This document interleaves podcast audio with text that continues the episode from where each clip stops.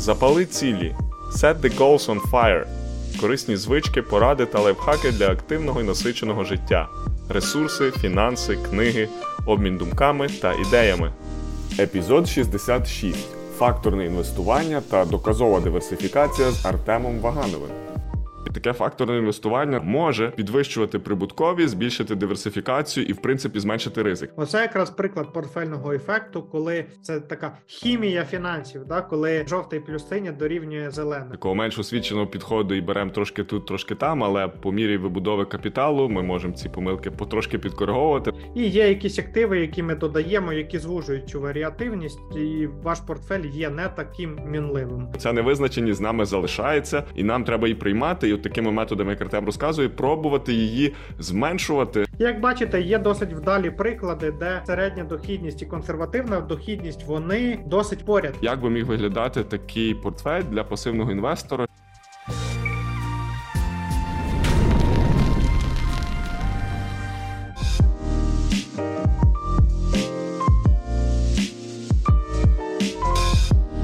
Привіт, друзі! Ви на каналі Запали цілі. Е, Є такий вираз е, англійською він звучить як Strong convictions loosely held. Я чув його в певному виді від подкастерів, наприклад, е, Choosify, а також іноді Джеф Безос такий вислів вживав. Це про те, що є сенс мати такі тверді ґрунтовні переконання, але тримати їх гнучкими і за потреби переглядати їх в певній мірі під дією нових даних або цікавої аргументації, чи в принципі зміни вашої ситуації.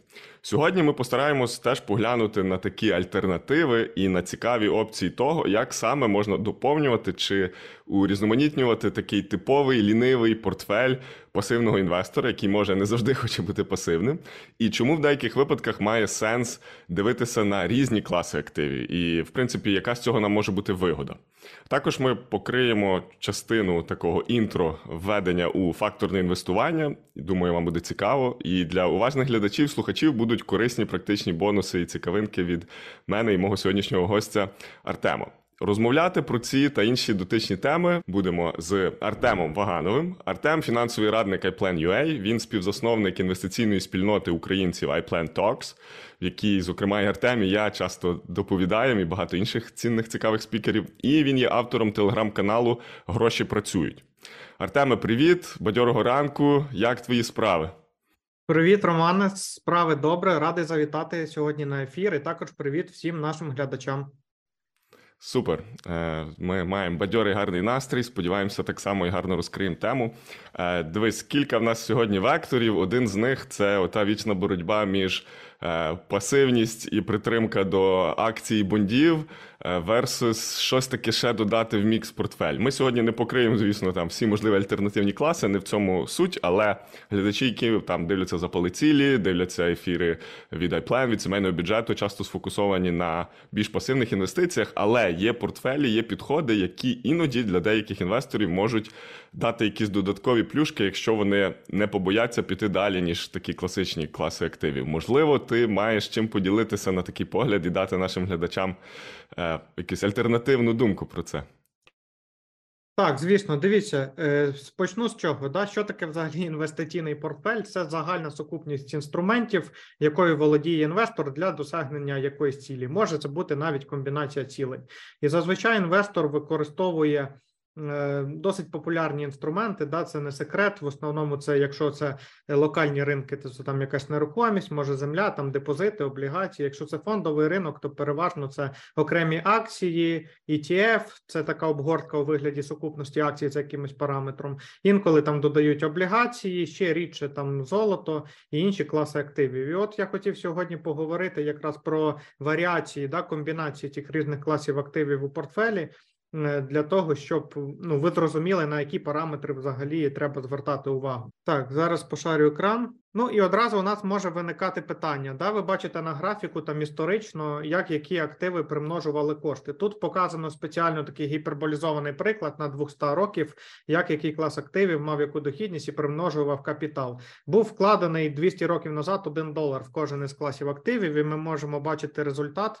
Який був на 2018 рік, ну на цю дату проводилось дослідження, і бачимо, що валюта вона сама по собі ем, була е, підтверджена інфляції, вона знецінилась в 20 разів, тобто 5 центів вартував долар. Золото всього навсього реально приросло в 3 рази. Тобто за 200 років, не дивлячись на те, що цей актив є досить популярним, е, його функція примножувати капітал була не така ефективна. Ну і далі ми бачимо вже такі більш ризиковані активи: це облігації короткі, облігації довгі і акції. І акції як частки в бізнесі, тобто як інструмент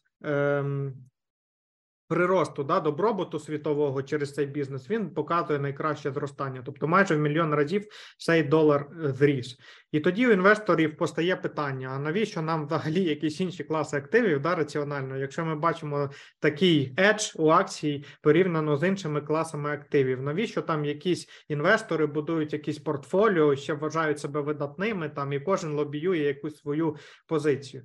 Насправді дохідність це лише там один з параметрів, на які е, інвестор має звертати увагу. У портфоліо є купа інших параметрів, які можуть, скажімо так, ем, зробити поганий сюрприз да, для інвестора, але більшість з е, роздрібних інвесторів взагалі не звертає на це увагу. Інколи ми говоримо, наприклад, там про якийсь ризик, про там просадки, про період відновлення, рідше, але говоримо. Тобто, це впливає на наш психологічний шлях, да, як ми будемо рухатися до нашої цілі. А є але є інші прикладні питання, які інвестору варто брати до уваги, навіть ем, навіть більше ніж просто загальну середню дохідність. І для того, щоб проілюструвати, як це виглядає, я хочу провести от таку алегорію.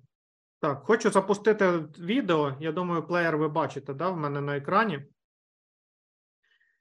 Дивіться, є невеличка асоціація. В нас, до речі, зараз от проходить війна, дай Боже, сили нашим ЗСУ. Приклад буде трошки з тим пов- пов'язаний. Фінансова ціль її можна порівняти там зі звичай зі звичайною ціллю, да, яку ви намагаєтеся уразити з якогось виду зброї. Тоді ваш інвестиційний портфель це і є ваш інструмент ураження цієї цілі. Це і є ваша зброя. І от я зараз вам покажу уривок е, відео, на якому буде візуально зрозумілий приклад, да, як це відбувається на фондовому ринку. Середня дохідність, за якою більшість інвесторів намагає намагається гнатися, це скоріше за все щось схоже на лазерний приціл, який ви бачили в фільмі, тобто така от крапка, куди ми цілимося для того, щоб досягти результату. Але насправді, у залежності від виду зброї, фактичні постріли вони можуть досить сильно відрізнятися від тої крапки, яка намальована. І ось вашій увазі відео.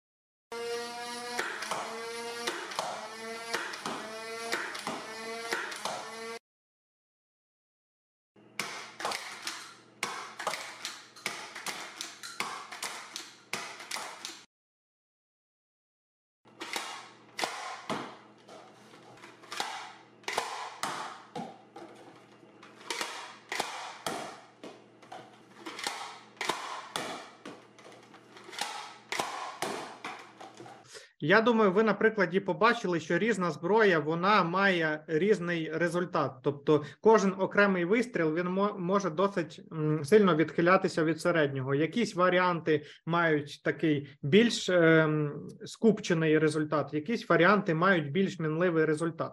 І насправді це все відбувається і на фондовому ринку. Е, акції самі по собі, як актив, який примножує капітал найефективніше, він має досить сильно мінливий результат. І цей мінливий результат він, скоріш за все, не приведе інвестора в ту точку, в яку ви цілитесь по середній дохідності. Виходить така ситуація, що коли ви гонитеся за середньою дохідністю високою, да, там Роман далі розкаже про якісь факторні інвестиції, ви, скоріш за все, приймаєте на себе ризик більш мінливого результату. І от саме тому більшість інвесторів вони намагаються цю мінливість трошки якось зжати, спрогнозувати. І для цього вони додають в портфелі інші класи активів, які зменшують волатильність. Цікаво, що хто з вас бачив дослідження співа, де там кажеться, що більшість там активних інвесторів не перформить індекс. Справа в тому, що і мети вони такої не мають. Да? Тобто, це така трошки маніпулятивна да? інформація е, буває, дається блогерами, але мети такої немає. Чому? Тому що ми завжди отримуємо дохідність за прийняття якогось ризику, і ризик окремих акцій він занадто високий, щоб їм можна було планувати якийсь ретайрмент портфоліо досить влучно. І більшість фондів, яка несе репутаційні яка несе репутаційну відповідальність за результат перед своїми клієнтами, вони просто змушені е, зменшувати цю волатильність, додавати якихось інших класів активів, робити з нашого АК 47 у вигляді акцій снайперську гвинтівку для того, щоб влучніше уражувати нашу фінансову ціль. І от якраз. Е, при додаванні різних класів активів да, є таке поняття як asset allocation, ми комбінуємо наш результат так компромісно, щоб та дохідність і та прогнозованість результату, яку ми хочемо досягти, нас як інвестора задовольняла. Саме тому у кожного інвестора, у кожного активного фонда є своя комбінація певних активів, окремих акцій, там деривативів, облігацій, інших класів активів, тому що вони мають там по своєму ризик менеджменту певну стратегію, куди вони ціляться цією лазерною каскою точкою, і як сильно фактичний результат він має відрізнятися або не відрізнятися від того, де ця точечка на стінці стоїть. Цікаво, що тут прям є ще одна алегорія. Ми бачили, що стріляли ці вистріли по стінці. І от ця стінка, це от уявіть, що це ваша така уявна фінансова свобода. І тут ще один такий є висновок, що чим далі ваша стінка від вас, тим мінливіший буде результат. Навіть зі снайперської гвинтівки, якщо відстань 100 метрів і відстань 2 кілометра, ну зрозуміло, що куля буде відхилятися сильно. Те саме і на фондовому ринку. Як би ми не зменшували нашу волатильність, вона там все одно присутня, і з роками вона буде наростати. Чим довший наш горизонт, тим більша буде мінливість нашого результату. Я це зараз хочу продемонструвати також на презентації. Так, тут цікаво, що скажу з точки зору алегорії. Також чим далі ціль, поки Артем знаходить слайд, тим е, більше впливів і інших зовнішніх факторів. Наші моделі часто закладають якісь двоплощинну модель, максимум 3D, а в реальному житті у вас буде купа купа результатів, які там на снайпера впливає вітер, погода, туманність тощо. Так само і на ваш портфель 100%. Чим далі ви стріляєте, буде впливати і фактори, які поза навіть ринком і базовим там поняттям ризику, бети тощо. Артем, тобі слово. Так, абсолютно правильно, Роман. І ось дивіться, да більшість інвесторів каже: я не буду не додавати собі ніякі класи активів, тому що я планую на ринку знаходитись довго, там 20-30 років. А ми знаємо, що там на довгому проміжку акції вони дають позитивний результат і їх дохідність вона вже наближається до того середнього. І отут є наочний графік, на якому можна подивитися, що якби ми інвестували в акції лише на один рік, то наша б дохідність вона була досить далека від середніх там 7%, да? Вона би була в реальному виразі з вирахуванням інфляції там від плюс 34% там до мінус 38% приблизно. Да? Бачимо, варіативність досить велика. Чим далі ми рухаємося по нашому горизонту, тим наша варіативність реальної дохідності знижується. Ну це зрозуміло. Ми намагаємося все-таки дійти до середньої, якби лягти на цю середню лінію. Якщо ми подивимось на термін інвестування 30 років, то ми бачимо, що номінально наш результат він вже досить поряд лежить на оцій середній, і є таке от також викривлення. Інвестор каже, що я буду інвестувати 30 років, і тоді для мене волатильність не грає ніякої ролі, тому що я в середньому там прийду десь до тих же 7%. Але справа в тому, що в інвестиціях на фондовому ринку важлива не лише фінальна точка, а й шлях, як ми дійшли до цієї фінальної точки. І 7% прибутковості, складеної протягом 30 років, е, створює велику різницю в загальному капіталі портфеля. Тобто. Діапазон середньої дохідності в 7% через 30 років це не те саме, що 7% складений протягом 30 років. Якщо подивитися там на реальний результат портфеля в такій стратегії, то от є два наочних графіка, які показують, що так Е, дохідність вона з часом прагне більше до середньої. Ми маємо більшу е, меншу волатильність з часом, але капітал за цей час він може досить сильно різнитися в результаті. Тобто, те, що ви там рахуєте середнім значенням, насправді ви досить сильно можете відхилитися із за волатильності як вгору, тобто мати upside над вашим середнім, так і вниз, тобто мати downside над середнім. І для багатьох інвесторів управляючих фондів це є неприйнятно. Вони хочуть умовно там ближче цілитись до тої лазерної указки. Звісно, є там гарні якісь сценарії, коли ми отримуємо upside, але ризик менеджмент цього світу побудований на тому, щоб захищати інвестора від небажаних сценаріїв. Тому більшість фондів, більшість інвесторів вони прагнуть якось цей downside це таки звузити, і для цього й додають інші класи активів до портфелю. І от, як приклад, да, основний з класів, які додають, це облігації. Він дозволяє е, зменшити нашу просадку і зменшити цей пучок, тобто зменшити варіативність результатів. І ми бачимо, що тут на графіку є портфоліо 60 на 40, і є окремі акції і облігації, і відсоток, коли вони були в мінусі разом. От ми бачимо, що разом облігації і акції в мінусі були лише. 0,4% протягом одного року. року. І цікаво, що цей рік якраз от потрапив на 2022.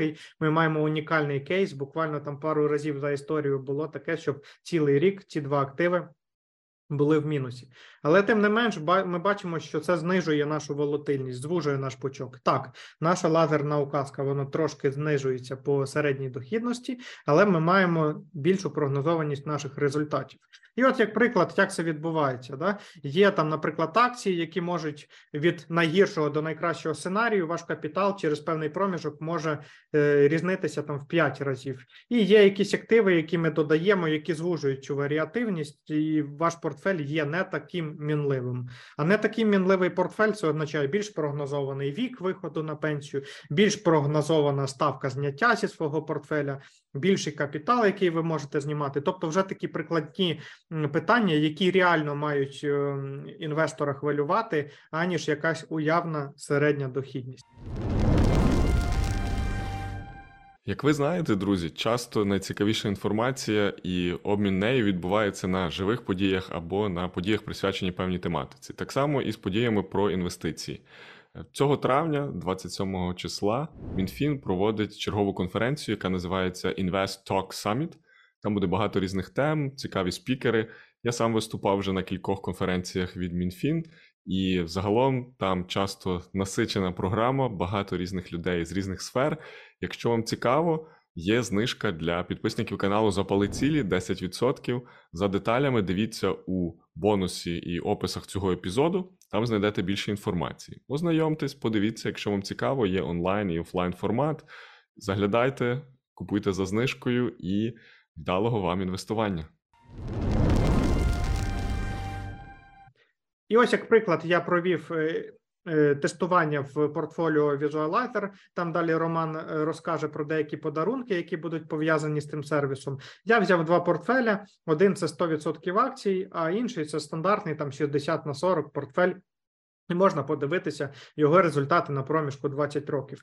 І от цікаво, що медіана в портфелі з акцій облігацій вона вища, ніж в портфелі із акцій. Більшість інвесторів думає, що на проміжку 20 років я точно зароблю більше коштів, інвестуючи в акції. А насправді, якраз вірогідність заробити більше коштів на проміжку 20 років вона більша у зваженому портфоліо 60 на 40. Так, якщо ми подивимося на upside, ми бачимо, що upside по акціям, тобто гарні сценарії, вони принесуть більше капіталу інвестору. Тобто гарний сценарій 90 персентилю в акціях може принести там 814 тисяч, вкладаючи по 10 тисяч щороку, а в портфелі з акцій облігацій лише 669 тисяч.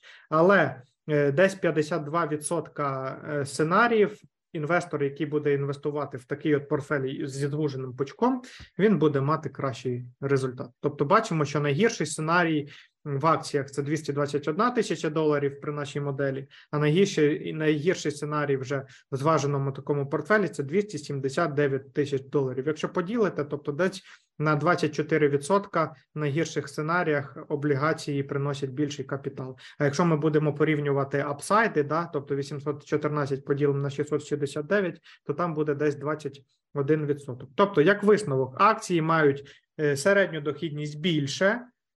Але реалізація цього еджу, цього надлишку середньої дохідності, вона буде лише в меншій половині випадків. Тобто, все-таки в більшій половині навіть капітала інвестора, який інвестує в різні класи активів буде мати більше, ніж інвестор, який інвестує лише в акції, не кажучи вже, що шлях у інвестора, який інвестує в окремі акції, буде тернистим і стресовим. Але облігації це ще не все. Тобто є ще різні класи активів, які ми можемо додавати. Ви там знаєте там золото, срібло, рейти, да, нерухомість, купа, купа класів активів, і е, різні інвестори вони комбінують вже в залежності від того результату, який хочуть мати ці класи активів. І от для прикладу є так званий е, портфельний ефект.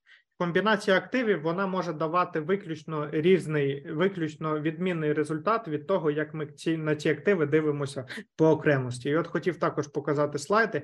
Дивіться, тут на цьому графіку є вся сукупність усіх портфелей з усіх активів, які є. Тобто тут більше 80 80 тисяч варіацій усіх портфелей. У нас по горизонталі це ризик, це наше стандартне відхилення, а по вертикальній осі це наша дохідність. І якщо подивитися, ми як інвестор хочемо чого? Ми хочемо прагнути рухатися в лівий верхній куток, тобто збільшувати нашу дохідність і зменшувати ризикованість нашого портфеля. І якщо ми будемо інвестувати лише в акції, то дивіться, е, який буде розподіл усіх комбінацій акцій в нашому портфелі. Це тут всякі value акції, small cap, інтермеді, ні, тут лише е, американські, тобто value акції, там cap, технологічні. Ми різні різні комбінації з портфелей акцій зіставляємо і можемо мати якісь такі результати. Як ми бачимо, що цікаво те, що є якісь активи, які лежать лівіше. Від е, нашого розподілу акцій, тобто вони є менш ризикованішими і можуть давати плюс-мінус таку дохідність, і це якраз відбувається із-за комбінації активів. Якщо ми додамо правильних облігацій в наш портфель, правильних це означає не корельованих до акцій, тобто не всі акції, не всі облігації вони однаково будуть впливати. Тут треба дивитися саме на кореляцію. То ми побачимо, що наша варіативність результатів значно розширяється. Ми вже можемо знайти якісь портфелі, в якісь комбінації, які будуть такі ж самі по дохідності, але менш ризикованими.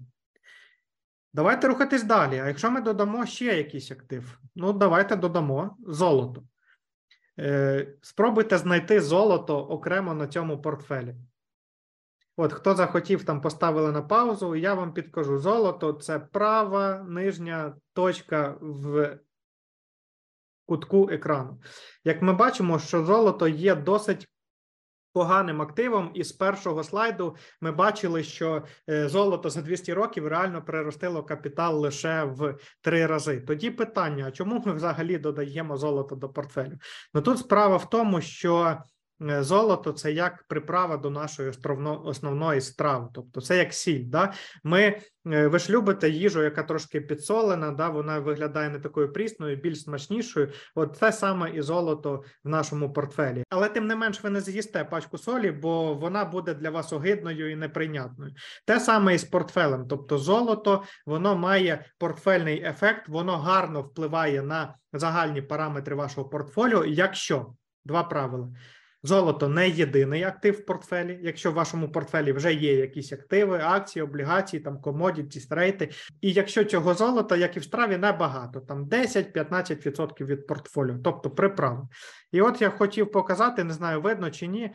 От якраз границя ефективності, де можна спостерігати комбінацію активів з акцій і облігацій, і таку ж саму комбінацію з акцій, облігацій і золота. Синя лінія це комбінація з акцій і облігацій, червона це акції, облігації і золото. Як бачимо, що золото воно може додавати десь 0,3-0,5% дохідності при тому самому ризику. Ми можемо обрати якесь стандартне відхилення, і рухаючись вверх, ми бачимо, що комбінація портфоліо з трьох активів воно буде давати кращий результат.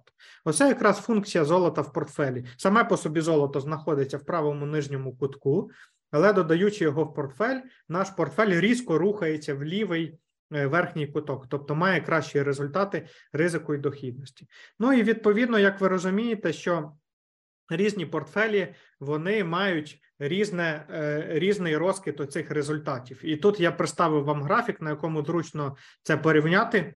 Ось, дивіться.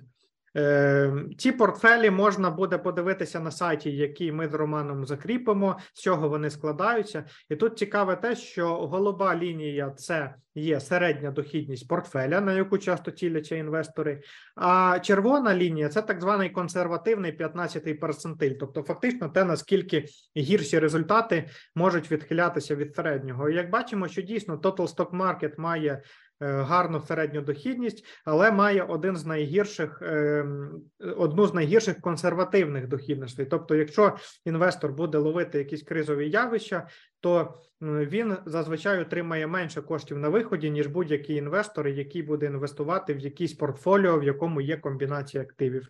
Як бачите, є досить вдалі приклади, де середня дохідність і консервативна дохідність вони досить поряд одне з одним. Бачимо там Golden Butterfly або Pineville портфоліо. Сподіваюся, я правильно вимовив це слово. Це ті портфоліо, якраз на перших двох місцях, де дохідність середня і дохідність консервативна, вони є досить поряд. Це означає, що ці портфелі це є якраз наша снайперська гвинтівка. Ми бачимо, що загальна указочка, да, цей лазер, він стоїть трошки нижче, ніж в Total Stock маркетах. Він цілиться там десь в 6%, там в 6,5%, в 7%. Але тим не менш, куля, яка буде летіти, вона, скоріш за все, десь туди і потрапить, на відміну від Total Stock Market, який має приціл досить високо, але має мінливість результатів також досить. Досить широко, тому е, це те на що варто звертати увагу. Ви можете подивитися на кожну назву цих портфелей. Вона є досить популярною. Подивитися, з чого вони складаються, і вже копати детальніше, там що це за активи, як вони взаємодіють між собою. На жаль, в нас не буде багато часу, щоб я розповів прям про всі деталі, але це те, що вам треба робити, щоб мати якийсь прогнозований результат. І от, як приклад, е, зі стінкою, я казав, що чим далі наша стінка, тим будуть також наші кулі в будь-якому випадку розлітатися.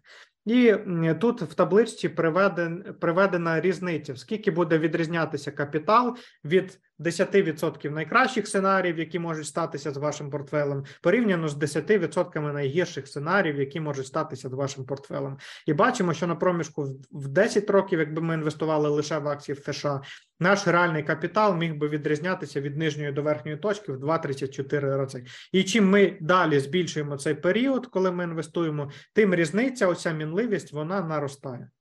Ну, тобто, це також треба брати до уваги, що якщо ви на ринку знаходитесь довго, особливо це має сенс для стратегії FIRE, да, то тоді ви маєте все-таки звертати увагу на те, щоб додавати до акцій якісь інші класи активів, там золото, облігації, рейти і зменшувати цю мінливість. Це трошки контрінтуїтивно. Да? Здається, що чим довше я на ринку, тим якби я можу більш агресивно приймати позицію. Але насправді ваш капітал скаже вам дякую більше в половині е, випадків, навіть на проміжку 30 років, якщо ви будете додавати якісь класи активів, які будуть звужувати волатильність портфелю. Дуже гарний цей приклад і таблиця. Хто дивиться нас в відео, собі зайдіть і точно подивіться. Ми часто і Артем на це звертає увагу в різних проекціях, в різних графіках, в порівнянні історичних дохідностей. Ми дивимося на цю присловуту середню, середнє значення. Але інвестор, який не так заглиблюється в статистику, не хоче розуміти цих перцентилей і значень. Ви просто для себе зрозумієте, що середнє значення там медіана це одне, але реальність і повторюваність історії може бути і не на вашу користь. і Ви можете бути в цьому верхньому рядку 10-го найгіршого перцентиля. Ну, на жаль, наприклад, наступні 30 років будуть не дуже, і більшість інвесторів, які тільки одним способом інвестують, можуть мати там в 5 разів менше, ніж вони б робили це якось по-іншому. Тобто є великий фактор шансу, удачі і факторів, які ну ми своєю алокацією на них частково можемо вплинути, але не зовсім. І ви мусите приймати на себе та десь цей ризик щоб як Артем нам гарно тут показав кількома різними метафорами, зменшувати ширину цієї невизначеності. Оцей конус трошечки звужувати. Дуже гарна алегорія.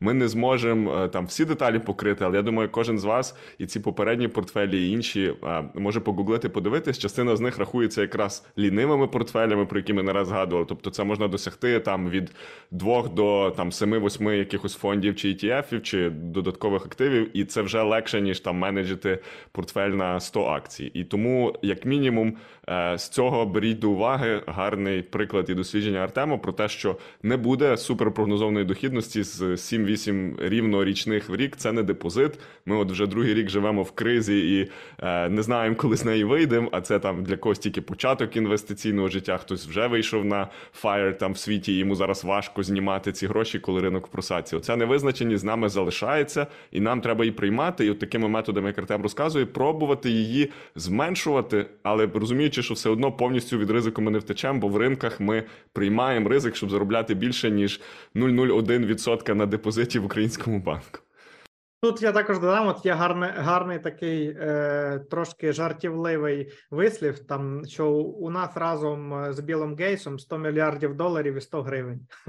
От і це те саме стосується і ринка. Що ви можете взяти, наприклад, 10 тисяч е, якихось пересічних людей і поряд ним поставити Біла Гейтса, який своїм капіталом розмиє загальну середню, він її підніме. Але якщо ви будете отак, от пальцем тикати на якогось вибіркового громадянина з цієї вибірки, то ви навряд чи потрапите на Біла Гейтса, ви скоріш за все потрапите на когось з 10 тисяч ну загальних людей. Хоча середній результат, якби по всім людям, буде піднятий, і це якраз показує, що ваш фактичний результат при волатильних портфелях, якщо є якась там, ну є якісь такі вихлопи, як в прикладі з капіталом Біла Гейтса, то е, цей волатильний результат він буде приводити до того, що скоріш за все до середнього ви не дотягнете, навіть якщо ви будете довго знаходитися в ринку, або навпаки, е, що ви досить сильно апсайднетесь. Але це вже залежить від того, там на які на яких сценаріях, на якому фундаменті ви будуєте досягнення ваших цілей.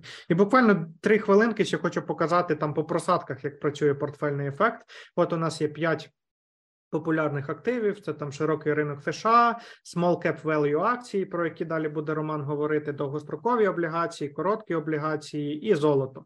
І тут показані з 72-го року всі просадки, які були по цим активам. Показана як їх глибина, так і довжина в роках коли портфель скільки відновлювався. Як бачите, найменше просідали короткі облігації лише на 17%, і відновлювались вони там 10, 11, 12, є навіть 13 років. Те саме ви можете бачити по різним класам активів. Бачите, що акції падали на 49%, small cap value 49%, довгі облігації 50, золото взагалі падало на 78%, і де там те відновлення навіть не видно. Бачите, графіку йде кудись туди. Були періоди, коли золото по 30 років дійсно було в мінусі. Але якщо ми візьмемо дивитися так на всі ці активи по окремості, здається, що вони є досить ризикованими. Але якщо ми просто візьмемо там по рівній частині з тих порт... Е, з тих активів і складемо портфель. В нього, до речі, є назва. Це портфель Golden Butterfly, То ми можемо вже по нашому портфелю зробити те саме, подивитися, які в нього були просадки, і який в нього був так званий цей recovering період. І от в портфелю цей результат буде отакий. Ну, це схоже да, на якусь магію, тобто е, просадка 11% і період відновлення 2-3 роки, да, як каже видатна в Україні людина, але це дійсно на історичних даних було так. І дивіться, який парадокс. Жоден з активів е, не має такої маленької просадки. Навіть короткі облігації вони падали на 17%, а портфель падав лише на 11%. І ж най, найшвидше відновлювалися small cap value десь 6-7 років, а портфель цей відновлюється за 2-3 роки. Оце якраз приклад портфельного ефекту, коли.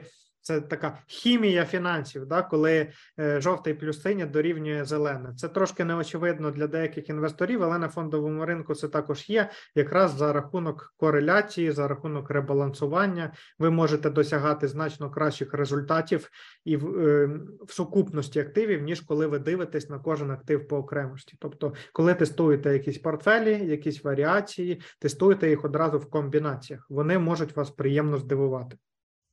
Так, ну тут ми, як завжди, згадаємо, що ми не даємо інвестиційних рекомендацій на цьому подкасті. Ми обговорюємо різноманітні ідеї, варіанти. Ви можете для себе з цього винести, що о, я б міг додати на якусь частку 5, 10, 15% якогось з тих активів, згаданих на попередньому слайді, якої в мене поки що немає. І можливо, це допоможе вам зробити такий.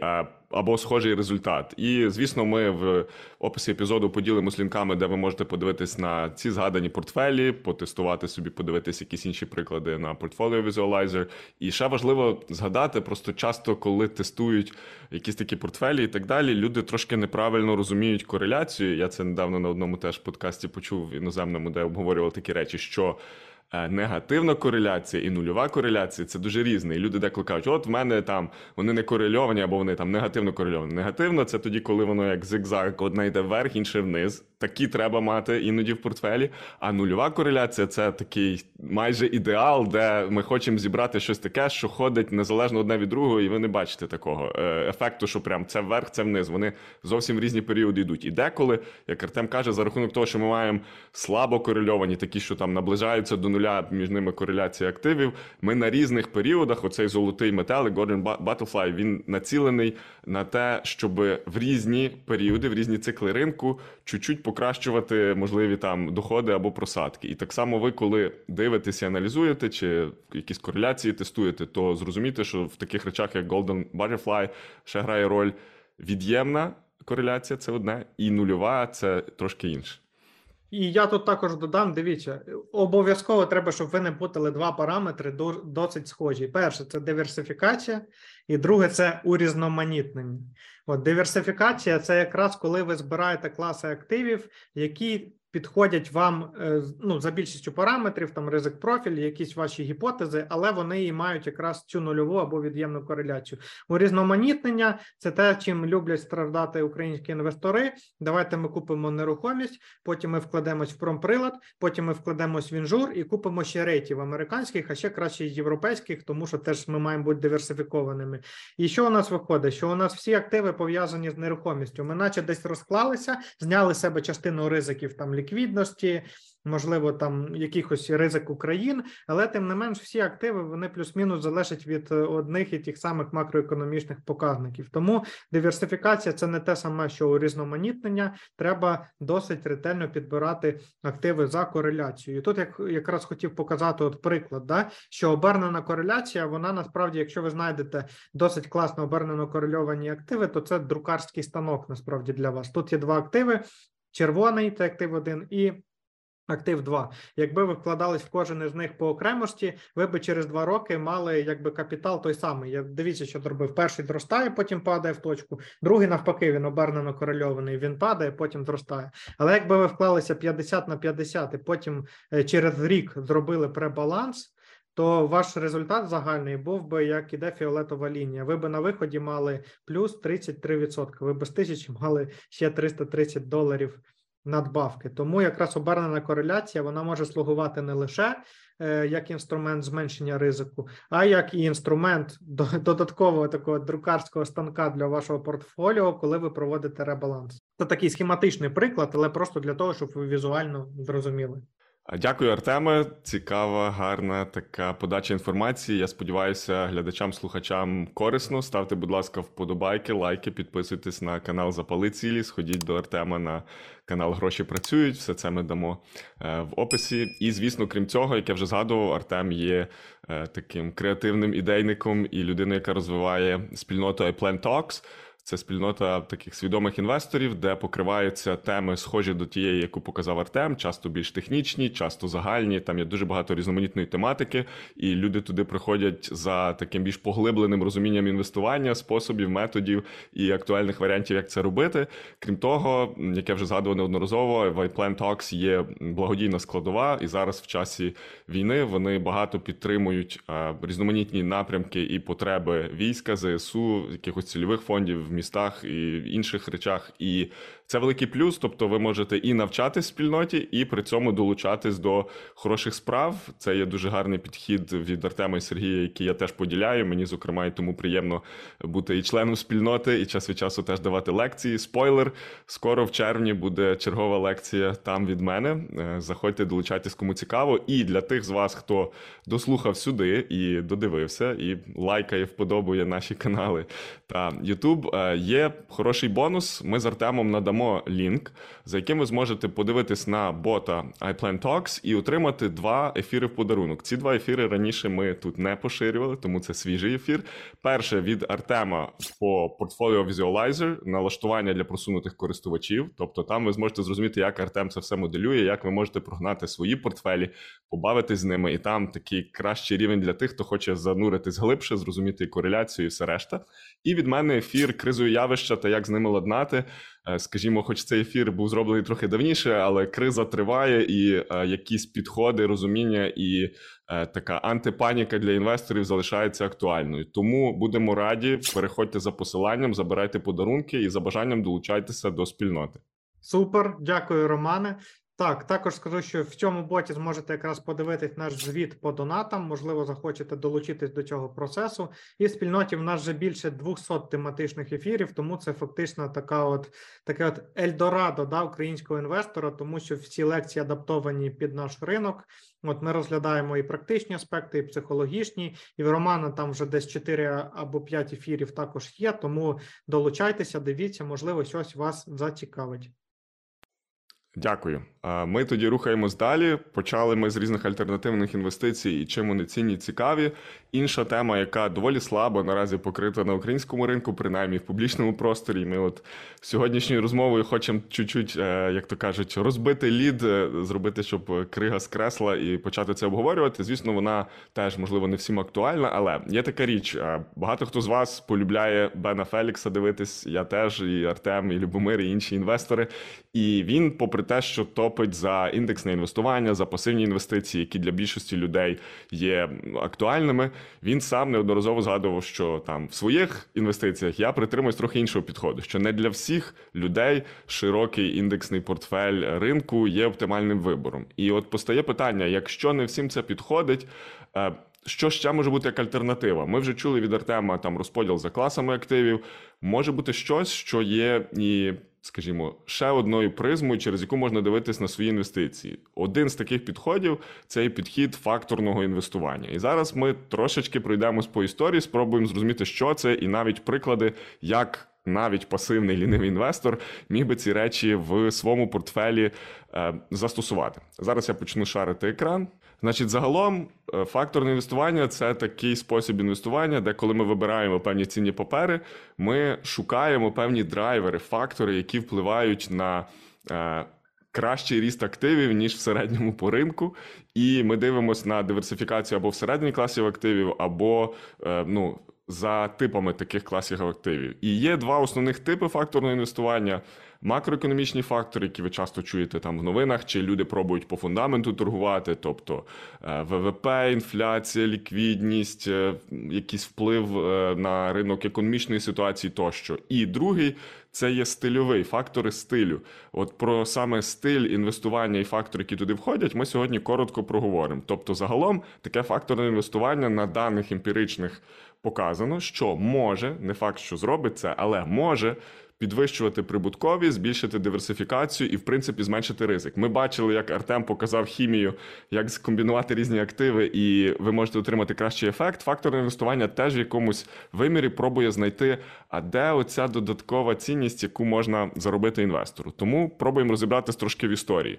Спочатку була модель оцінки капітальних активів Capital Asset Pricing Model, її розробили в 60-ті роки, і, скажімо, вони сказали так, що. Е, Бета, тобто ризик ринку, який ви берете понад гарантовані активи, скажімо, трежері чи бонди, пояснює приблизно дві третіх відмінності в дохідностях. Але є ще такий ідеосинкратичний ризик, це не системний ризик, який ну важко пояснити. Туди може входити і економіка, і якийсь там внутрішній стан конкретної компанії. Тобто, це була початкова модель. І коли люди питали, а що ж таке цей ідеосинкратичний ризик, це є різні фактори, наприклад, бізнес-новини, якісь рішення менеджменту певної компанії, якщо ви в неї вклались, якісь продуктові новинки, хтось робить щось нове, прорив як Apple, а хтось виходив минуле як Nokia, хоча там 10 років перед тим, як був iPhone, ніхто б в це не повірив. Тобто, це є такий ризик, який ми не можемо зазвичай правильно диверсифікувати. І от в 60-х роках прийшла ця теорія, де сказали: ну. Приблизно, якщо ви берете на себе маркет ризик, дві третіх різниці від того, що ви сиділи б в дуже безпечних активах, пояснюється саме маркет бетою. Але звісно, нічого не стоїть на місці, і ринки теж. І вже в 90-х років до такої моделі КПМ додалась трифакторна модель. Fama French її розробили і сказали, що крім маркет бети є ще value, тобто цінність, ціннісний фактор, та size, розмір. Артем, маєш щось тут доповнити? Е, До речі, отримали вони за це Нобелівську премію, тобто це не просто якась там PDF-ка з інтернету, це дійсно модель, яка пояснює, як ви можете собі додаткову е, дохідність у портфелі отримати. Але е, тут одразу навіть видно в цьому дослідженні, що ці фактори вони додають додаткову risk premium. Да? Е, Це означає, що ви будете мати потенційно більшу дохідність, якщо ви приймаєте на себе більшого ризику. Якраз от маленькі компанії, value компанії, вони є більш ризикованими. Маленькі компанії, чому? Тому що це ще не стійкий бізнес, їм важче боротись з конкурентами, завойовувати ринки. У них ще не гарні кредитні рейтинги, їм е, дорожче залучати кошти на свій розвиток, і тому інвестор, який інвестує в small cap компанії, він приймає більше ризику, а відповідно хоче мати якусь більшу дохідність. Value те саме. Value це здавалося б навпаки великі стійкі компанії, але тим не менш, уявіть Facebook, який складається з 10 програмістів і трьох компаній і трьох комп'ютерів, і, наприклад, Boeing, якому, щоб запустити якийсь новий літак, треба побудувати там мегафектори, гігафектори і інвестувати в свій розвиток. І, і коли компанія вклад, вкладає ці інвестиції в свій розвиток, всі інвестори автоматично ризикують цією сумою. Тому от якраз value і size вони дають потенційно більшу дохідність за прийняття інвестором більшого ризику. Гарне доповнення. Так, е, нема безкоштовного ланчу, тобто ви не можете просто прогулятися і сказати, все, я тепер все вкладу value і size, там small cap value, і буду дохідніший за всіх інвесторів. Це можливо, але ви на себе тоді берете значно більший ризик, як Артем сказав. Розширюйте І- пучок. Такими Так, так, цей пучок, що ми говорили. І, наприклад, про сайз і так далі. Наприклад, якщо ми тільки говоримо про е, великі компанії, які Артем згадував, для них там умовно приріст на е, 2-3-5% в рік це чудове досягнення, бо вони вже мультимільярдні компанії. А оці small cap value, вони часто з невеличких в пару мільйонів компаній вистрелюють, і там upside відсотків, це, скажімо, значно вищий, але є downside, бо не всі компанії доживають до періоду, коли вони стануть там large cap ами чи mega cap ами. Але тут гарно гарне доповнення від. Кожен з тих факторів це є ризик факторів. Ви на себе його приймаєте, е, очікуючи вищу премію. Це те, що ви можете заробити більше, ніж людина, яка просто пасивно овнить середній маркет. І ця модель вже пояснювала, скажімо, такий е, всесвіт інвестування е, з 67% до 90% приблизно. Ці три фактори покривають, в чому є відмінність дохідностей і очікуваних там результатів від людей, які там пасивно овнять весь ринок, і тих, хто хоче ще побавитись з факторами. Звісно, нічого не стоїть на місці, і цікаво ще теж, що оця модель Fama French стала основою нашого такого боксу, улюбленого всіма квадратика 3 на 3 і вони якраз поклали оцей е, фундамент розподілу на small, medium, large і value growth. І ця базова коробочка зараз використовується і на Morningstar, і в інших оцінках. І ми, говорячи про якісь порівнювані активи, про акції, про фонди, маємо куди їх запхати в якусь площину, щоб правильніше розуміти концептуально, що це таке. І це непогано, це дає інвестору якусь таку карту, мапу, розуміти, до чого він більше схильний або в що він інвестує. І ми ще сьогодні про це трошки більше поговоримо. Але це теж був гарний крок. Тобто, як Артем сказав, Нобелівська премія, і вона не лишилась суто академічно десь далеко, а на практиці допомагає інвесторам краще структурувати, розуміти і продукти, і в що вони вкладаються. Так, хочу додати по цим коробочкам. Дивіться, це якби матриця, яка покриває там усі компанії, усі акції, які є на ринку. І коли ви приймаєте на себе якийсь фактор, то як ви розумієте, ви вже погіршуєте трошки свою диверсифікацію. Ви вже берете не всю когорту компаній, а якісь окремі. І от, наприклад, якщо ви берете там на value, там small або value large company, да, то ви скоріш за все фокусуєтесь на якомусь одному, двох, трьох секторах. Справа в тому, що ці компанії е, вони також по стилю е, розподілені по секторам нерівномірно. І фактично, е, наприклад, large cap value, small cap value, це переважно такі сектора будуть там як defense, як utilities, як consumer cyclical, і е, тому ваш портфель ще має таку додаткову ризиковість, як підтвердженість макродаті. Там в Романа на першому слайді були якісь макроекономічні показники, і от коли ми погіршуємо диверсифікацію, приймаючи на себе компанії з одного, двох, трьох секторів, наш портфель стає тоді більш волатильним по бізнес-циклам. Тому також звертайте на це увагу. До речі, цікава задачка. Можливо, хтось поставить на паузу і спробує в коментарях відповісти, де тут основні дивідендні компанії.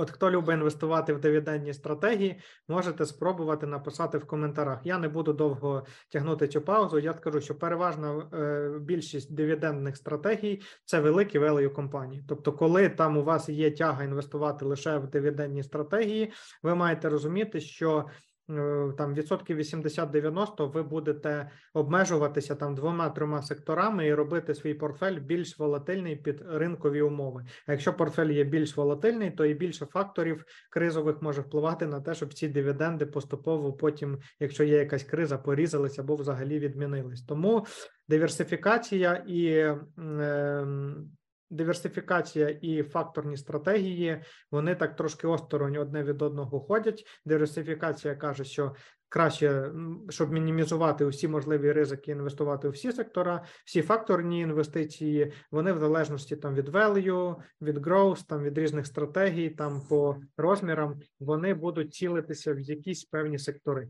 Тому звертайте на це увагу.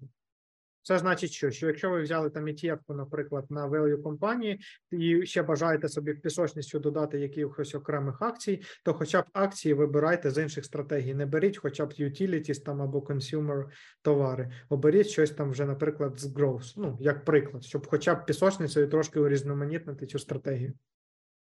Дякую, слушні е, доповнення. Якраз ще про портфелі варіанти поговоримо трошки далі. Все-таки Фама Френч не не сиділи на місці, і ближче до 2015 року сказали, що все-таки є ще два фактори: інвестиції і прибутковість, профітабіліті.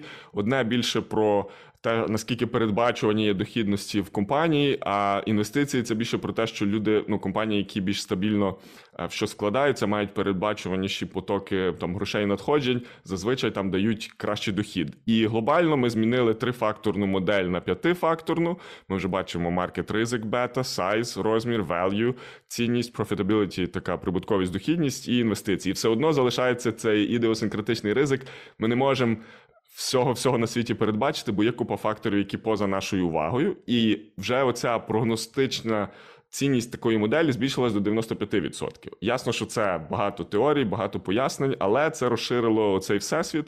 Е, так, от, загалом, підсумовуючи базову історію, е, ми бачимо, що 60-х років ця теорія е, розвивалась, вона перейшла на практику в інвестуванні, і це було класно, цінно. Потім там в 90-х роках ми розширюємо до трьох факторів, в 2015-му до п'яти.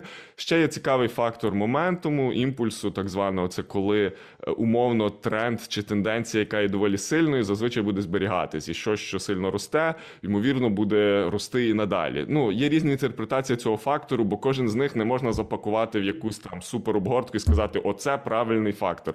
На практиці втілити оце все, що було досліджено, доволі непросто, і багато людей, компаній, фондів фондів пробують за цим гнатись. Наразі класична література, оцей моментум, імпульс не завжди включає в перелік факторів. Тому десь ви його побачите, а десь ні. Отож, ми коротко пройшлись по історії, і все-таки які ж є переваги для певних факторів. Я довільно переклав їх українською, бо у нас ще нема стандартизованої такої е, таксономії, але е, ми бачимо, що ринкова бета, розмір, цінність, дохідність інвестиції е, є таких п'ять факторів, і в е, першій, в першому рядку ви можете бачити, що з 63 по 2020 рік ми бачимо премію за кожним фактором. От, наприклад, в ринковій беті це якщо ви вкладаєтесь в ризик в ринок порівняно з risk-free investments, тобто з якимись трежерами або бондами, які дають там мінімальну дохідність. І ми бачимо, що це там 5,37% річних в середньому різниця за цей період. Розмір small minus big, тобто маленькі компанії мають перевагу над великими, в середньому там на 2% грубо. Е, high Minus low – це цінність, це value investing, дає вам edge в 2,68%. Дохідність це є robust minus weak, сильна дохідність або слабка, залежно від фінансових показників компанії. Більш стабільніші компанії показують 2,8% річних в середньому більше. І тут е, там інвестиції, теж фактор, який там на 2,93% може збільшити в середньому вашу дохідність, якщо ми порівнюємо крайні точки е, цього фактору. Артеме? Так, дякую, Романе. Я тут доповню е, ці дані. Правильно ти зауважив в кінці, що може збільшити. Тобто, ця премія, вона насправді, як і кожен актив на фондовому ринку, має свою волатильність. У мене тут навіть був десь слайд. Так, але я не можу показувати. Добре, потім ми, ми його може в кінці ставимо або додамо, якраз де показана ця волатильність цієї премії. І, наприклад, е, є. Якщо ви навіть загуглите в Гуглі, наприклад, value компанії, growth компанії, ви побачите, що ця премія вона може десь 10 років не бути взагалі реалізована. Тобто, якщо ми візьмемо проміжок там з 2000 по 2010 рік, там value премія була реалізована. Е, 10 років до цього навпаки перформили growth компанії. Тому в середньому на супердовгому проміжку ця премія є, але на кожному окремому горизонті інвестора, там 5, 10, навіть 15 років, вона може навіть не встигнути розкритися. Тому звертайте на це увагу. Однозначно, ми потім цей е, один з графіків скаже, що це схожий до твого, глянемо е, дещо згодом на портфелі якраз Бена Фелікса, його пропонованому. Е, це теж ці дані є з дослідження з подкасту Бена Фелікса із його подкасту Rational Reminder, раціональне нагадування. Ми бачимо, що це був попередній американський ринок. Тут нас показано. Ринки за межами штатів, що там більшість з факторів теж зберігають на довгому горизонті премію для інвестора, і ми бачимо, як і розвинуті ринки, крім Америки, так і emerging market, ринки, що розвиваються, зазвичай премія є присутня. Але як Артем згадував, це якщо ми дивимося на весь горизонт і е, оцінюємо це реально, не буде в кожне десятиліття чи в кожні 2-3 роки кожен з факторів рости. Цікаво, от до слів Артема про е, наскільки ці фактори зберігаються, і тут є варіант е, 10-річних відрізків, 20-річних відрізків, і показується, в який відсоток часу в таких 10 або 20-річних періодів певні фактори е, показували свою силу і давали цей едж інвесторам. І ми бачимо, що там на горизонті 20 років е, майже завжди, крім. Е, Сайз фактору 100%, що десь цей фактор розкривався і давав edge. Але вгадати, які саме 20 років, чи зараз ці 20 років, чи ні, ми не можемо. На коротших 10-річних відрізках там 70-80% часу. В тих відрізках ці фактори здебільшого проявлялись. Але як ми вже згадували, це не значить, що вони всі проявляються в один час, і ми побачимо, що це графік волатильності. Але інвестор, який хоче і розуміє, для чого ці фактори і ці премії, він мусить розуміти, чи вона що є достатньо наукових доказів про те, що в принципі на достатньо довгому горизонті якийсь та з факторів вистрелить і може вам допомогти. Тому ця постійність, яка на цьому графіку, це про те, що якраз от цінність, дохідність, інвестиції, вони зазвичай ці фактори мають ну, залишаються з інвестором в більшій кількості періодів. В що інвестувати? Ми згадували з Артемом різні підходи, десь є ETF, десь є інші варіанти. Якщо попередньо ми зачіпали більш такі альтернативні класи активів, то тут цікаво глянути, а от в які фонди, якщо інвестор зацікавився тим підходом і хоче якийсь з факторів, чи всі їх використати, в які варіанти можна інвестувати? Один з підходів. Ви, звісно, можете робити свій своє дослідження, вибирати компанії, пробувати знайти цей edge. Якщо ви хочете робити це більш пасивно, то є дві компанії, на фонди яких рекомендуємо звернути увагу. Про них також часто згадують в різних спільнотах, де говорять про факторне інвестування за кордоном. Це є Aventis Investors і Dimensional Funds. Dimensional довше на ринку, і вони вже багато років дають якісь продукти, які пробують оцей факторний edge зловити, але вони були донедавна більш закритими або доволі дорогими. Avantis зайшли як такі альтернативні і дешевші. І тут знову ж таки не інвестиційна рекомендація, а більше коли ви підете робити власне дослідження. Якщо вам буде цікаво, то на що можна звернути увагу? Ми дивимося, наприклад, для прикладу на портфель. AVUV, це від Avantis Small Cap Value, і DFAT, Dimensional US Targeted Value ETF. Обидва ціляться на Америку. Е, ми бачимо, ми можемо в будь-який ETF скрінер їх е, додати і подивитися. Я тут просто взяв для прикладу. Е, там expense ratio, як для активного фонду, доволі непогане: 0,25 в AVUV і 0,28% в DFAT. Але от обидва вони кажуть, ми шукаємо оцей value premium і вам його дамо, small cap, small cap value. Якщо подивитися на їхній перформанс, він там майже ідентичний, звісно, залежно від періоду. І ці фонди в різний час існують, в різний час засновані. Хто хтось вже має трирічну дохідність, хтось ще не має. Але ми бачимо, що навіть по базових холдингах, які вони тримають, це часто дуже е, різні компанії. Тобто, кожен фонд шукає по-своєму, що складає value, де буде edge. І ви так само, як інвестор, якщо ви захочете в такий фонд вкладатися або де-інде, ви мусите розуміти, що не буде одного визначення. Оце value фактор. Як ви в нього вклали, то small cap value вам дадуть дохідність. Це просто як приклад. Коли ви будете шукати такі фонди, вони доступні і в iShares, і в Vanguard, і в інших провайдерів. Зайдіть, подивіться їхню структуру, подивіться перформанс, чи вам це підійде. І згадуючи назад до Артема е, питання про домінантність певних факторів, отут є десятирічний ролінг графік, тобто десятирічні періоди, в які певний фактор домінував. Тобто market beta, high minus low, ми говоримо про е, value інвестиції. Ми бачимо, що є якісь домінації, додаткові еджі одного фактору. В той час інші просідають чи тягнуть там портфель вниз. Вони дуже, ну скажімо, вони не є корельовані, і є роки, де так, кілька факторів дають інвестору якусь плюсову е, оцю надбавку за ризик, а є фактори, де більшість варіантів тягне нас вниз. Як Артем казав про десятиліття, де, наприклад, е, value чи small cap value не завжди добре перформили.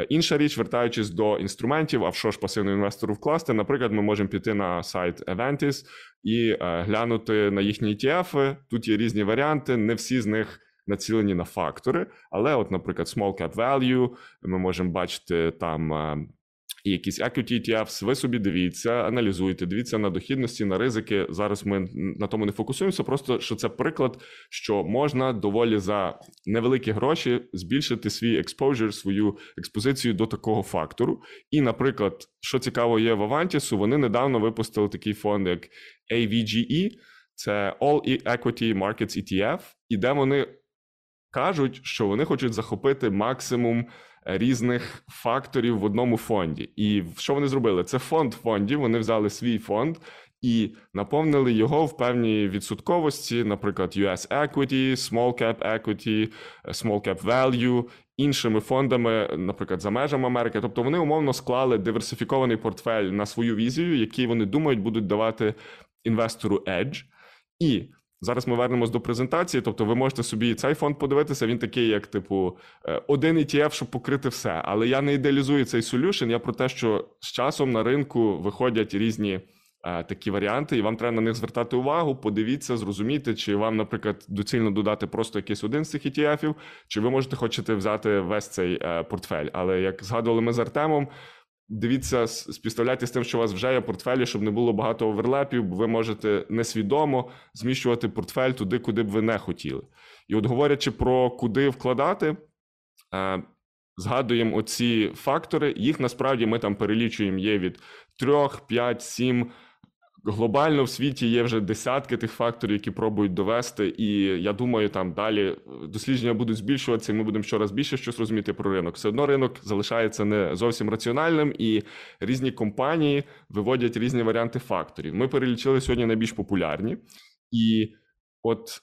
Дивлячись, наприклад, на портфель Бена Фелікса, який ми згадували раніше, він е, в своєму відео теж ми на нього там дамо посилання.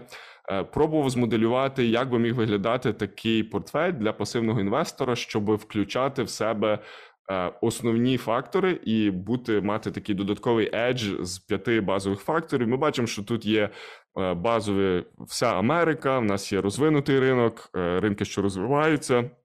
У нас є small cap value американський, і цікаво, small cap value закордонний. Мало хто саме в такий edge вкладається. Е, за потреби знову ж таки зможете подивитися за посиланням більше. І тут фонди базові VTI, VEA, AVUV Avantis фонд, VWO по Emerging Markets ETF і є International Small Cap Value AVDV, якщо б ви захотіли собі побавити. Звісно, ця пропорція вона там рекомендована, вона адаптована під американські ETF, Не факт, що вам треба саме таку, але це от до портфелів, які Артем згадував раніше, які дають якийсь edge, Цей портфель теж може дати edge. І тут в цій статті ми бачимо, що є періоди, коли цей портфель, наприклад, там перформить класно. От там з 2000 року е, синя лінія, е, він там.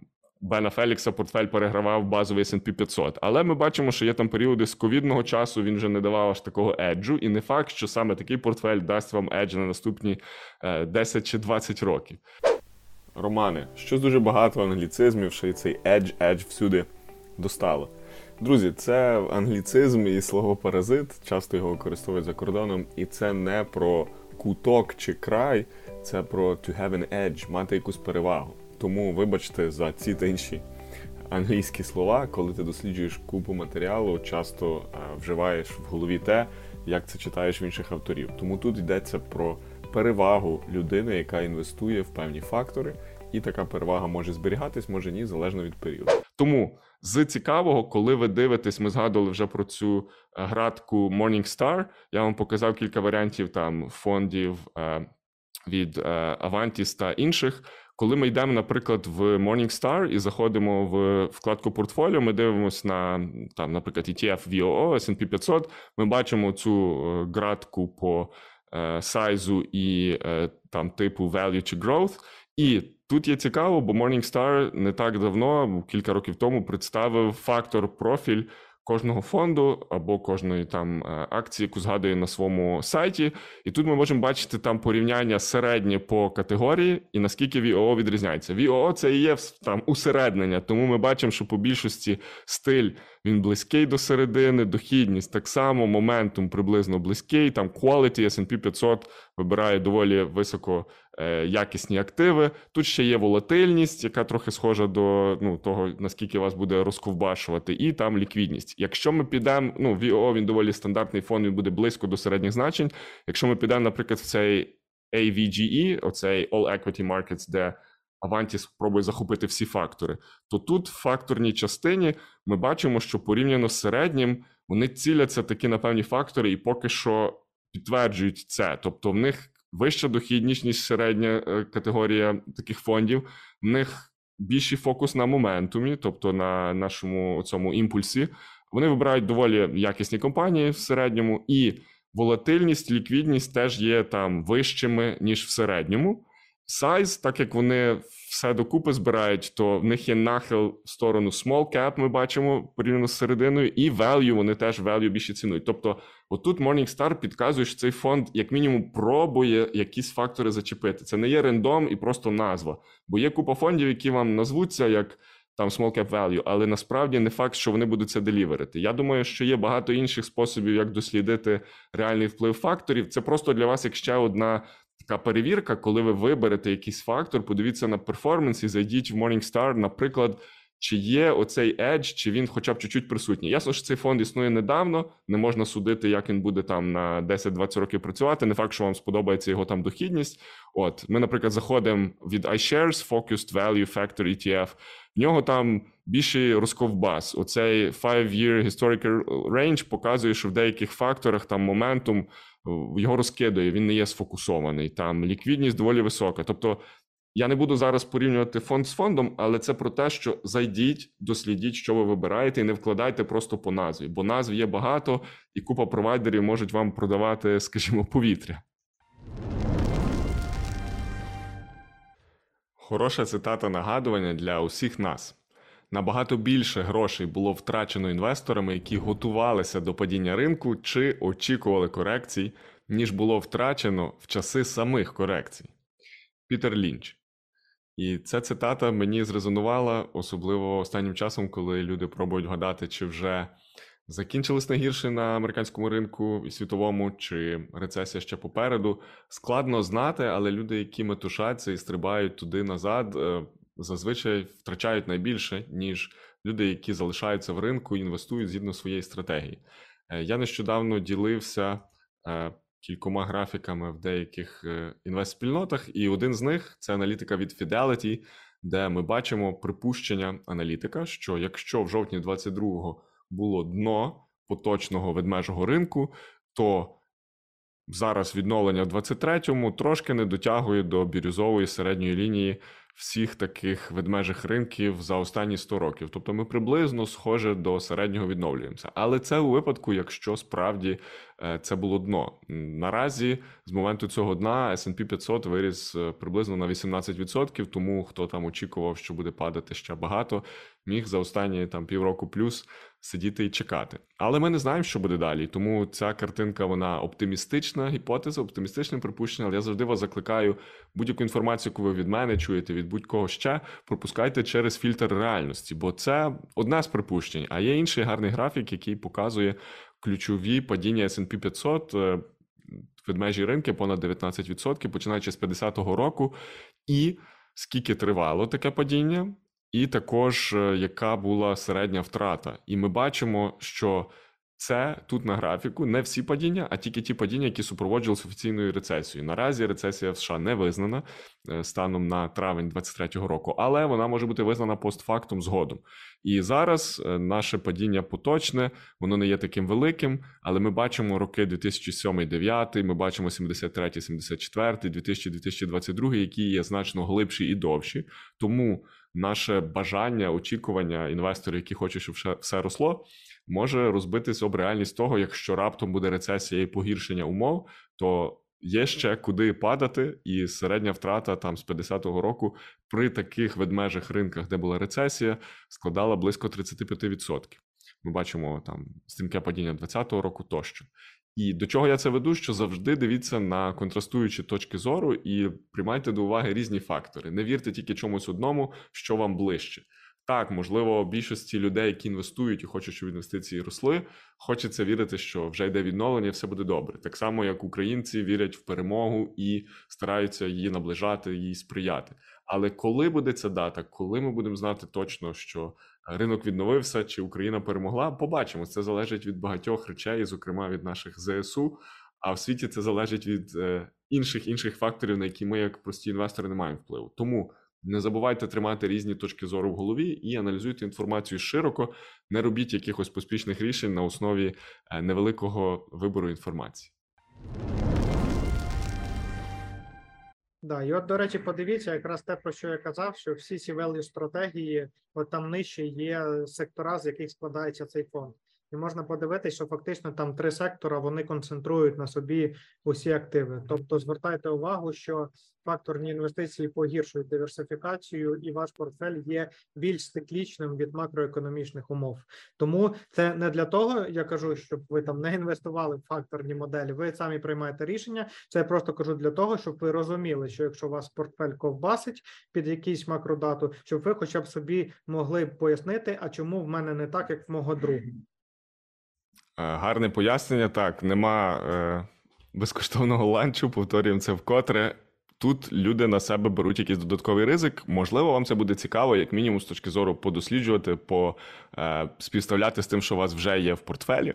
І, от, в принципі, як якийсь підсумок, чи взагалі вартує воно того, на який капітал входити і так далі. В принципі, якщо його правильно імплементувати і розуміти ризики з цим пов'язані, про які нам нагадує е, Артем неодноразово, і я теж, то він може підвищити очікувану дохідність. В певні періоди є сенс того, що факторне інвестування вам допоможе. Але ми бачили, наскільки буває розковбас, і ця премія вона не є постійна. Якби це так все було просто, то всі просто вкладали в ці фактори і казали, на що мені здався ваш ринок. Але це є ризик, і кожен шукає оцей едж, кусочок. І, наприклад, для мене з точки зору того, що є різні драйвери росту, тобто хтось цілиться на value, хтось на growth, хтось ще на щось. Це непоганий варіант доповнення, і оця м, така перетин. Е, Двох е, кружечків, які мені сподобався. От Market Index Portfolio – це типовий пасивний інвестор, який взяв собі там VTI, і йому добре, чи, чи там VT. А, і активний трейдинг це трохи інше. А от факторні інвестиції і будь-які інші там активні стратегії, де ви пробуєте чуть-чуть підкрутити ринок, це оцей перетин. І от Factor Investing тут показаний на перетині. Ще інша картинка, яка мені подобається, теж якщо ви цілитесь за ринковою дохідністю, тримайтесь більше індексних фондів і будьте пасивним. Активний менеджмент це про те, щоб більше влазити в компанію, аналізувати, купувати. А факторне інвестування це таке поєднання двох світів, де ви купуєте, наприклад, такий ETF, ви вже не в одній компанії, але як Артем наголошував, ви можете бути сфокусовані дуже в якихось секторах, і ви теж на себе берете більший ризик. Тобто, це не буде безкоштовний ланч. Як на мене, е, там на якусь частку капіталу з факторним інвестуванням можна бавитись навіть для вашого там пенсійного портфелю, е, але чи вважати це основною своєю стратегією? Навряд чи для більшості пасивних інвесторів це має бути основна стратегія. Це як такий додатковий пошук, додатково там пошкрябати ваше інвестиційне его, де ви хочете попробувати мати більший дохід ніж на ринку. Тоді можна це спробувати. Артем, на твою думку, на який капітал чи на яку частку капіталу має сенс е, пробувати бавитись факторне інвестування? Е, Тут відповідь вона досить індивідуальна. Я міг би там, звичайно, вистрілити по луні, да, сказати якусь цифру, але в мене тут більше підхід такий концептуальний. Даю таку пораду. Дивіться, найширший розкид результатів має просто фондовий ринок США е, без додавання будь-яких активів. Якщо ви рухаєтесь в якийсь фактор, а як ми вже з Романом сказали, ви приймаєте на себе більше ризику. Більше ризику це означає більшу волатильність. То фактично в ваших факторних інвестиціях ваш пучок стає ще ширшим. Тобто, ви не так можете точно прогнозувати, коли ви накопичите капітал, через скільки років, яка сума буде цього капіталу, скільки ви зможете знімати. Тому, якщо ви все-таки вирішуєте йти в факторне інвестування, ви обов'язково просто мусите додавати до свого портфеля якісь інші класи активів, які будуть балансувати цю волатильність. Срібло, золото, е, облігації, тобто все, що не корельоване до цих факторних інвестувань. От тоді ви зможете якби спробувати за рахунок портфельного ефекту взяти цю додаткову премію, при тому якби мати не сильно мінливий результат. Тому рішення за вами лише якщо це факторні інвестування, намагайтеся уникати інвестицій лише в акції. Це може призвести до досить неприємних результатів. Хороша рекомендація. Повністю погоджуюсь тут з Артемом. Немає єдиних порад, але інвестор свідомий, який заходить вже в такі більш просунуті рівні, має розуміти, що е, це є ризик, це є додаткові якісь дослідження і теми, в які треба поринути. Не всім це треба, але якщо вам цікаво, то враховуйте оті побажання, які озвучив Артем. Чи вартує воно того? Ви можете слухати не тільки мене і Артема, як я вже згадував, е, Бена Фелікса рекомендував не один раз, не тільки через те, що він ютубер і теж часто з короткою зачіскою виходить в ефір, а те, що він практик і портфоліо менеджер, плюс старається там об'єктивно, неупереджено підійти до певних питань. Є два відео цікавих. Одне це Five Factor Investing with ETFs, як якраз ETF-ками покривати, де він трошки більше розказує про принципи, підходи і оцей свій портфель. Друге, доволі свіже відео, в якому він говорить, воно буквально вийшло кілька днів тому, про те, чи всім варто тримати саме маркет портфоліо, чи хтось може відрізнятися і тримати щось інше. Лінки будуть на це в тих, хто буде мати доступ до презентації. Подивіться. І там він каже, що якщо ви не є середньостатистичний інвестор, вам можливо не треба середньостатистичне портфоліо. Але що таке середньостатистичний інвестор? Це теж там такий кінь в вакуумі. Але відео ці цікаві, як мінімум, подивіться, бо він дає багато посилань на різні дослідження, де ви можете самі покопати глибше. А також тут будуть портфелі е, інших прикладних людей, які пробують зловити фактори. Артем раніше згадував частину з них. Вони не завжди факторно орієнтовані, а більше диверсифіковані по класах. Тут більше приклади там від Пола Мерімана, від Ларі Сведроу, від інших людей. І тут теж згадано Golden Butterfly, про яке Артем говорив. Можете походити, поклікати просто за прикладами. А як люди це імплементують? Вам не треба робити Ctrl-C, Ctrl-V, копіювати до себе, але якими типами активів, які фонди зазвичай, чи враховують там е, лоу-кости при цьому? І нема єдиного варіанту. Це може бути цікавий варіант урізноманітнити ваш портфель. При тому ви мусите розуміти ризики, які ви на себе берете. Подивіться ці відео, поклікайте презентації, і я думаю, вам буде вже більш зрозуміло, наскільки це вам потрібно. Інше тут не є порада книг по факторному інвестуванню, але просто з деяких книг, які мені за останні роки відгукнулись, часто м, люди, які пробують е, якось обіграти ринок, вони ту чи іншу його слабинку і неефективність е, використовують. І там книжки, які не розкажуть вам, як інвестувати факторно чи як почати свою е, квантову революцію в трейдингу, але які покажуть історії людей, які пробували це робити. Це є там е, The Man Who Solved the Market, людина, яка там зрозуміла хакнула Уолл-стріт е, від Грегорі Цукермана про Джима Саймонса і його фонд. Також е, Man for All Markets, е, людина на всі ринки е, про Едварда Торпа. Thorpe, е, теж дуже класний дядько. Він починав з того, що розумів ймовірність і пробував обіграти казино. а потім дійшов до рівня крутого інвестора. Ну і звісно, Уоррен Баффет, його життя і історія це не це більше якраз про таке value, ціннісне інвестування. Але тут класно було показано, що ну немає ідеального підходу, і людина теж міняється протягом життя. Ці книжки не є про факторне інвестування, як я згадував, але якщо ви хочете урізноманітнити і побачити історії людей, які пробують знайти той еджі, якось обіграти ринок, може вам вони стануть в нагоді. Дякую. А тепер перейдемо до запитань е, наших патреонів. Як ви знаєте, друзі, е, частина з вас, хто підтримує мене на Патреоні на певному рівні, має змогу ставити запитання мені і моїм гостям, і ми часто їх покриваємо в таких випусках. Сьогодні в мене в гостях Артем. Ми говорили про різні альтернативні інвестиції, про факторне інвестування. І є два запитання, які ми покриємо. Перше запитання від Дмитра. А він знає, що Артем в iPlan працює, і от він запитує Артеме, чи на клієнтських портфелях часто просять додавати більше альтернативних активів? Якщо так, то в якому випадку? Тобто, де є то та межа, де ви кажете, там тут тільки маркет, а тут давайте щось додамо. Або ну чи ви самі це рекомендуєте, чи клієнти приходять з запитом? Як ви з таким працюєте?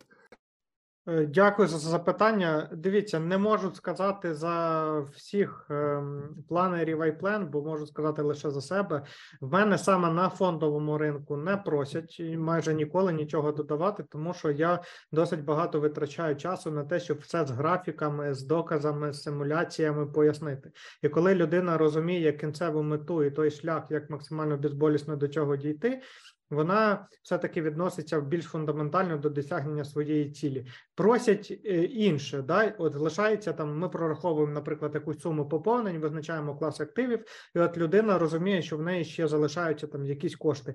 От зазвичай парадокс. Вона просить там не якісь там окремі акції або якісь ETF, якось відпадає це все. Вона просто хоче якось урізноманітнити свої інвестиції, наприклад, більш локально там спробувати якусь комерційну нерухомість або там прикупити землі. Тобто е, на фондовому ринку здебільшого клієнти притримуються рекомендацій. Інколи бувають такі початкові бажання, але вони потім чомусь відпадають в кінці. Але перефокусується увага на якісь локальні ринки, на якісь інші інструменти, якщо залишається вільна інвестиційна потужність. Зрозуміло, дякую. Та це цікавий приклад з практики, бо люди е, я знаю, що полюбляють і в каналі iPlan.ua читати історії, як радники допомагають е, клієнтам насправді, бо одне діло це теорія, інше діло, як Артем каже, вирішувати якісь реальні практичні кейси, де людині треба допомогти або підказати, в що вкластись. Тому так, е, спасибі за цю відповідь. І друге анонімне питання: людина не залишила свого імені, але воно до Артема і до мене. Почнемо, звісно, з Артема. Е, наскільки у власних інвестпортфелях, скажімо, не говоримо не клієнтські, а свої портфелі. Ми тут часто з гостями ділимося, в що вони інвестують. Наскільки ми вважаємо допустимим додавати факторні підходи чи якісь активи за межами стандартних там bond stocks і для чого? Тобто, Мгм. як в тебе як ти до цього підходиш, або може щось цього ти пробуєш на свій портфель е, додавати, Артем? Да, дякую за запитання. Ну, по-перше, скажу, що стандартні у всіх різні, да, тому стандартні портфелі це так, як ти казав, кінь у вакуумі. Я ще до плану, як і всі інвестори, мав певні хиби, починав е, з окремих акцій, намагався обігнати ринок. Потім, коли я вже понурився не в youtube блогерське відео, а дійсно в наукові роботи, за які люди отримували Нобелівські премії, які визнаються там в університетах, то було зрозуміло, що треба будувати диверсифікований портфель з ETF фондів. Я тоді розпродав всі свої акції і притримуюся стратегії індексного інвестування. Проте, якщо казати про якісь цікавинки, вони звісно є. Перше, це я використовую так званий tactical asset allocation. Інколи що це означає? В мене є певний набір активів, яких я собі сформував з індексних фондів, але в залежності там. Хочу сказати від того, з якої ноги я встав, але насправді, в залежності від е, макродати, я можу трошки змінювати пропорцію. У мене є е, інтервал, да? в межах там 5-10% я можу міняти акції, облігації, там золото, облігації, короткі, довгі. Тобто я маю диверсифікований портфель, але можу трошки тактично, там, в залежності від інфляції, там від ВВП, від там ринку праці, від чого там заманеться, пробувати міняти якісь долі. Це призводить до або некритичних е, недоотриманих коштів, або до некритичного е, еджу. Тобто, це такий маленький діапазон, тому що пропорції міняються там на 5-10%. І друге, це що в мене є в сендбоксі. Я активно зараз займаюся деривативами. Чому? Тому що я подивився, куди рухаються світові гроші. Якщо навіть подивитись по капіталізації ринків, акції це 110 мільярдів, облігації це 130 мільярдів. Ринок нерухомості там трошки більше, в 2-3 рази точно зараз не скажу. Ринок деривативів квадрильйон доларів. От, тобто досить великий фокус уваги є серед професійних управляючих саме туди. Це такі от кубики Лего, з яких можна зліпити будь-якого коня в будь-якому вакуумі. І якщо ви насправді подивитесь той же самий звіт Berkshire, то там декілька листів будуть угоди лише з деривативами. Тому зараз вивчаю в межах сендбоксу стратегії роботи з е, опціонами і фьючерсами. Круто, дякую за відповіді, за такий погляд. Так, звісно, більш такі цільові деривативні інструменти. Це точно не те, що треба кожному інвестору, але Артем через і свої знання і діяльність, е, з якою він стикається щодня, має змогу більш так тактично алокувати, але зверніть увагу, що Артем сказав, там одне є в зоні сендбоксу, це вивчення, і Артем на це закладає якийсь невеликий капітал, ну з яким можна вчитись. Це не не ставить під сумнів його е, довгострокові чи середньострокові плани. А інше це така тактична реалокація, яка в принципі теж допустима. Там ще купа є нюансів по тому, як це з податкової сторони правильно хендлити. Але зараз ми не про це. Гарний підхід. Дякую. Про себе я скажу. Е, ну, по-перше, основний підхід е, до того, як я інвестую, можете пригадати, подивившись епізод Запали цілі 50. Е, в мене є там розподіл, який я називаю нішеві і факторні фонди. Це свого роду в мене такий портфель-сателіт, е, куди насправді там в останні два роки я почав не на велику суму, але. Як Артем каже, експериментально додавати і, зокрема, і факторні деякі е, речі. Е, в мене є, наприклад, один з ETF е, з, компанією Avantis, е, але він, скажімо, для цього додаткового невеликого еджу, який може бути. Але якщо його навіть не буде, то від того не постраждає там 95% мого основного портфелю. І в цілому для себе я підходжу до того, як є щось, що мені цікаво. Я його спочатку досліджую багато екстенсивно з різних сторін. а впроваджую на портфелі значно там пізніше, коли вважаю це там валідним. І я теж будую якусь гіпотезу. Я собі прописую в свого роду щоденнику інвестора, що я хочу подивитися, що чи, чи, чи це дасть мені якусь там збільшену дохідність чи е, зменшену волатильність, і там даю собі термін. Там на ближчі 3-5 років я поступово підкуповуючи свої. Пасивні там ETF, зокрема, докидаю ще і щось там в активне чи в факторне. І я таким чином тестую гіпотезу. Я оцей е, чухаю сверблячку інвестора, який хоче щось активно зробити, але не ставлю під удар е, свою основну стратегію. Тому в мене воно десь так працює. Щодо сендбоксу, просто хотів сказати, є цікава статистика. На жаль, без графіку, бо таке питання неочікуване, але передам усно. Зазвичай люди до сендбоксу намагаються додавати якісь окремі активи, займатися певним трейдингом. Е, активне управління воно полягається в двох складових: це security selection, це коли ми обираємо певні акції, і market timing, коли ми намагаємося вловити якийсь влучний момент там входу або виходу з ринку. І от цікаве те, що якщо проаналізувати всі активно управляємі фонди, які от менеджерять е, кошти через такі стратегії, то за три роки, навіть не повних, да, з 2020 по сьогоднішній день, доля активних фондів, які займаються security selection, вона скоротилася вдвоє.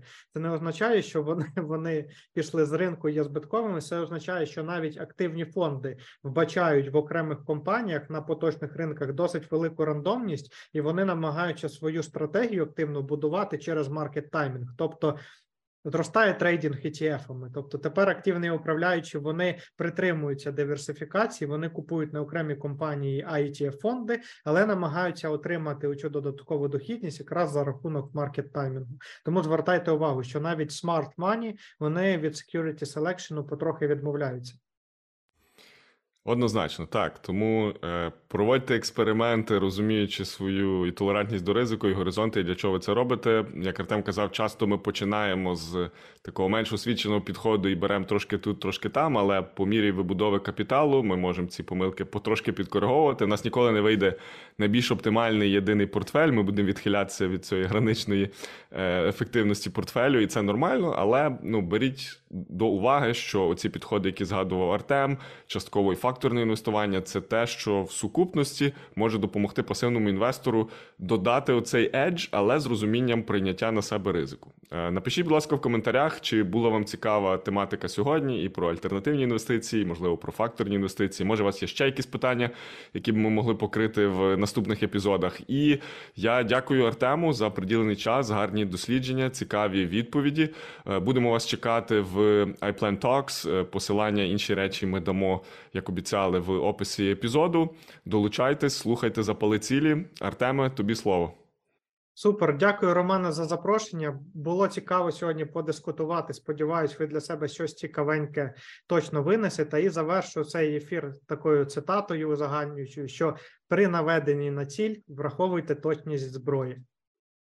Дуже гарно. Підтримуємо е, нашу перемогу, долучаємося до потрібних зборів, тримаємо порох сухим і зброю, як і портфельну, так і е, іншу. Підтримуємо. І дякую всім. Е, Будемо на зв'язку. До зустрічі в наступних епізодах і запалюємо цілі разом. Let's set the goals on fire. Підсетаплю свій монітор. Добре, добре, окей. Ну, тоді. Так, секунду, зараз я чекаю, Так. чекаю. У мене тут десь вікно одне пропало. Та, ми це дамо там думаю, в коментах. Я, да, я згадую. думаю, можемо рухатися.